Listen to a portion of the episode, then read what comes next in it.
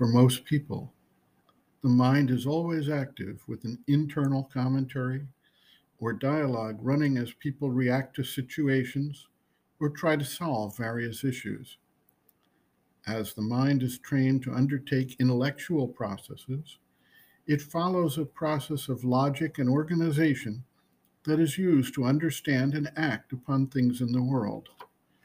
The process we call thinking is a step by step and detailed internal system that tries to work its way through what many call a decision tree.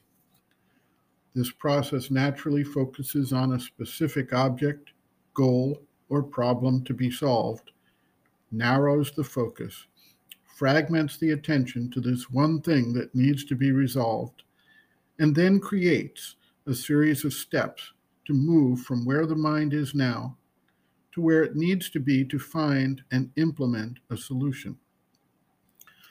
When confronted with the idea of silencing the mind, we naturally are fearful that we will either lose our ability to think and solve problems or issues, or that we will simply become dull and unable to function.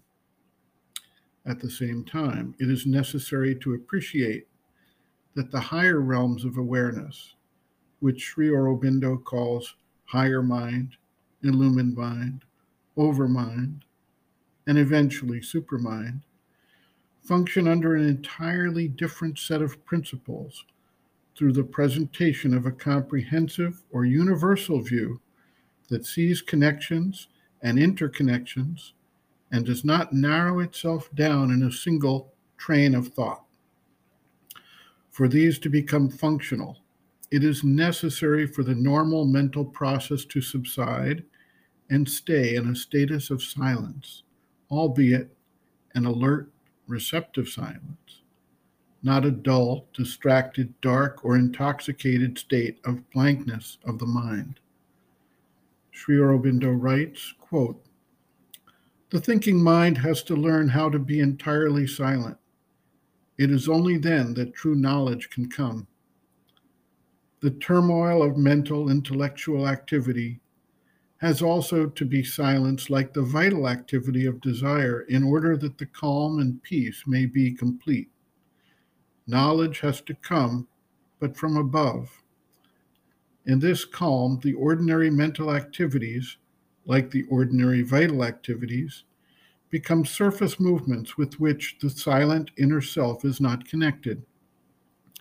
It is the liberation necessary in order that the true knowledge and the true life activity may replace or transform the activities of the ignorance. To think and question about an experience when it is happening is the wrong thing to do. It stops or it diminishes it. Let the experience have its full play. If it is something like this new life force or peace or force or anything else helpful, when it is over. You can think about it, not while it is proceeding. For these experiences are spiritual and not mental, and the mind has to be quiet and not interfere. End quote.